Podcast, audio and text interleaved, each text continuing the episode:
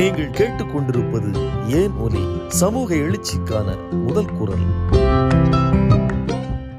Marks Engels communist கட்சி அறிக்கை. ஆயிரத்தி எண்ணூற்றி எண்பத்தி இரண்டாம் ஆண்டு ரஷ்ய பதிப்பின் முகவுரை. கம்யூனிஸ்ட் கட்சி அறிக்கையின் முதலாவது ரஷ்ய பதிப்பு பக்கூனின் மொழிபெயர்த்தது.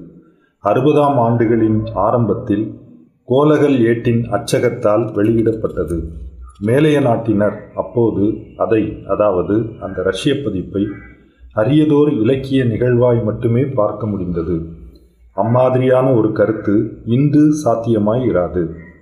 பாட்டாளி வர்க்க இயக்கம் அந்த காலத்தில் அதாவது ஆயிரத்தி எண்ணூற்றி நாற்பத்தி ஏழு டிசம்பர் எவ்வளவு குறுகலான வட்டத்துள் அடங்குவதாய் இருந்தது என்பதை அறிக்கையின் கடைசி பிரிவு பல்வேறு நாடுகளிலும் பற்பல எதிர்க்கட்சிகள் சம்பந்தமாய் கம்யூனிஸ்டுகளின் நிலையை கூறும் இந்த பிரிவு மிக தெளிவாய் தெரியப்படுத்துகிறது. ரஷ்யாவும் அமெரிக்க ஐக்கிய நாடும் இப்பிரிவில் காணப்படவே இல்லை. ரஷ்யாவானது அனைத்து ஐரோப்பிய பிற்போக்கின் கடைசி பெரும் கோட்டையாகவும் அமெரிக்க ஐக்கிய நாடு ஐரோப்பாவின் உபரி பாட்டாளி அணிகளை குடியேற்றத்தின் மூலம் உட்கவர்ந்து கொள்ளும் நாடாகவும் இருந்து வந்த காலம் அது. இரு நாடுகளும் ஐரோப்பாவுக்கு மூலப்பொருள்களை வழங்கின. அதேபோது ஐரோப்பிய தொழில்துறை உற்பத்தி பொருள்களுக்கு சந்தைகளாகவும் இருந்தன. ஆகவே அந்த காலத்தில் இரு நாடுகளும் ஐரோப்பாவில் உள்ள அமைப்புக்கு ஏதேனும் ஒரு வகையில் ஆதார தூண்களாக இருந்தன. நிலைமை இன்று எப்படி மாறிவிட்டது? ஐரோப்பாவிலிருந்து நடைபெற்ற இந்த குடியேற்றம்தான் வட அமெரிக்காவை பிரம்மாண்ட அளவிலான விவசாய பொருள் உற்பத்திக்கு தயார் செய்தது. இப்போது இந்த அமெரிக்க விவசாய பொருள் உற்பத்தியின் போட்டி ஐரோப்பாவின் சிறிதும் பெரிதுமான நில உடைமைகளது அடித்தளங்களையே ஆட்டி குலுக்குகிறது. அதோடு இந்த குடியேற்றம் இதுகாரும் மேற்கு ஐரோப்பாவும் இன்னும் முக்கியமாய் இங்கிலாந்தும் தொழில்துறையில் வகித்து வரும் ஏகபோக நிலை சீக்கிரமே தகர்க்கப்படும் என கூறும்படி அத்தனை விறுவிறுப்போடும் அவ்வளவு பெரிய அளவிலும் அமெரிக்க ஐக்கிய நாடு தனது அளவில்லா தொழில்துறை செல்வாதாரங்களை பயன்படுத்தி கொள்வதை சாத்தியமாக்கிற்று. இவ்விரு நிலைமைகளும் புரட்சிகர முறையிலான எதிர்வினையை அமெரிக்காவினுள் நடைபெறச் செய்கின்றன. அனைத்து அரசியலமைப்புக்கும் அடிநிலையான சிறுதர நடுத்தர உழவர் நிலவுடைமைகள் பெரும் பண்ணைகளுடைய போட்டியை சமாளிக்க முடியாமல் படிப்படியாய் நசிந்து வருகின்றன. அதேபோது பெருந்திரளான பாட்டாளி வர்க்கமும் வியக்கத்தக்க மிகப்பெரிய அளவிலான மூலதன ஒன்று குவிப்பும் தொழில்துறை பிரதேசங்களில் வளர்ச்சியுறுகின்றன. அடுத்து இப்போது ரஷ்யா ஆயிரத்தி எண்ணூற்றி நாற்பத்தி எட்டு நாற்பத்தி ஒன்பதாம் ஆண்டுகளது புரட்சியின் போது ஐரோப்பிய முடிமன்னர்கள் மட்டுமல்ல ஐரோப்பிய முதலாளித்துவ வர்க்கத்தாரும் அப்போதுதான் விழித்தெழ முற்பட்டிருந்த பாட்டாளி வர்க்கத்திடமிருந்து தப்பிக்க ரஷ்ய தலையீடு ஒன்றே வழி என்று இருந்தனர். ஜார் மன்னர் ஐரோப்பிய பிற்போக்கின் அதிபதியாய் பிரகடனம் செய்யப்பட்டார். இன்று ஜார் மன்னர் புரட்சியின் போர் கைதியாய் காட்சினாவில் இருக்கிறார். அடிக்குறிப்பு எட்டு.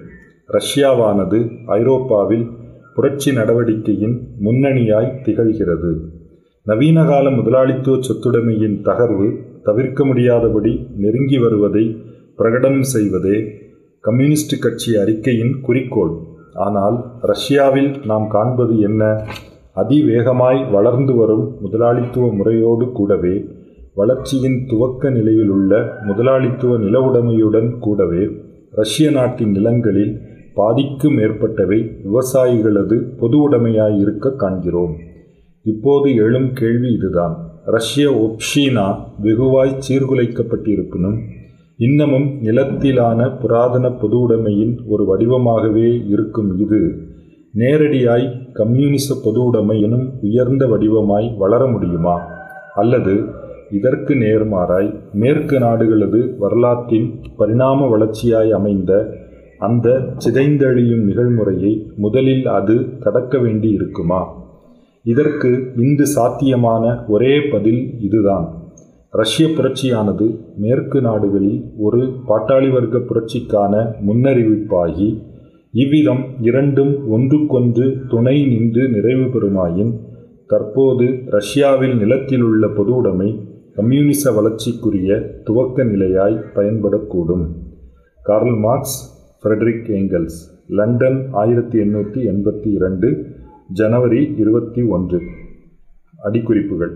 ஒப்ஷினா என்பது கிராம சமுதாயம். அடிக்குறிப்பு ஆறு. இன்று குறிக்கப்படும் பதிப்பு ஆயிரத்தி எண்ணூற்றி அறுபத்தி ஒன்பதாம் ஆண்டில் வெளியாயிற்று. ஆயிரத்தி எண்ணூற்றி எண்பத்தி எட்டாம் ஆண்டின் ஆங்கில பதிப்புக்கு எங்கெல்ஸின் முகவுரையிலும் அறிக்கையின் இந்த ரஷ்ய மொழிபெயர்ப்பு வெளியான தேதி பிழைபட கொடுக்கப்பட்டிருக்கிறது. இந்த பதிப்பின் பதினெட்டாம் பக்கத்தை பார்க்கவும். அடிக்குறிப்பு ஏழு. கோலகல் மணி அலெக்சாந்தர் கெர்சன் நிக்கலாய் ஒகரியோ இருவராலும் ஆயிரத்தி எண்ணூற்றி ஐம்பத்தி ஏழு முதல் ஆயிரத்தி எண்ணூற்றி அறுபத்தி ஏழு வரை வெளியிடப்பட்ட ரஷ்ய புரட்சிகர ஜனநாயகவாத செய்தித்தாள். ஆயிரத்தி எண்ணூற்றி அறுபத்தைந்து வரை லண்டனிலும் பின்பு ஜெனீவாவிலும் பிரசுரிக்கப்பட்டது. அடிக்குறிப்பு எட்டு. ஆயிரத்தி எண்ணூற்றி எண்பத்தி ஒன்று மார்ச் முதல் தேதியன்று இரண்டாம் அலெக்சாந்தர் நரோத்னியா வோல்யா அதாவது மக்கள் விடுதலை குழுவினரால் கொலை செய்யப்பட்ட பின்பு ரஷ்யாவில் ஏற்பட்ட நிலைமை இங்கு குறிக்கப்படுகிறது. பட்டத்துக்கு வந்த மூன்றாம் அலெக்சாந்தர் புரட்சி நடவடிக்கைகளும் நரோத்னியா ஓலியாவின் பயங்கரவாத நரோத்னிக்குகளின் ரகசிய அரசியல் நிறுவனம் இது. புதிய பயங்கர செயல்களும் நேரலாம் என்ற அச்சத்தால் அப்போது காட்சினாவிலேயே தங்கிவிட்டார். இன்னும் பல கருத்துக்கள் கவிதைகள் கண்ணோட்டங்கள் என அனைத்தையும் கேட்க ஏன் ஒலி பாட்காஸ்டை சப்ஸ்கிரைப் செய்யுங்கள். நன்றி.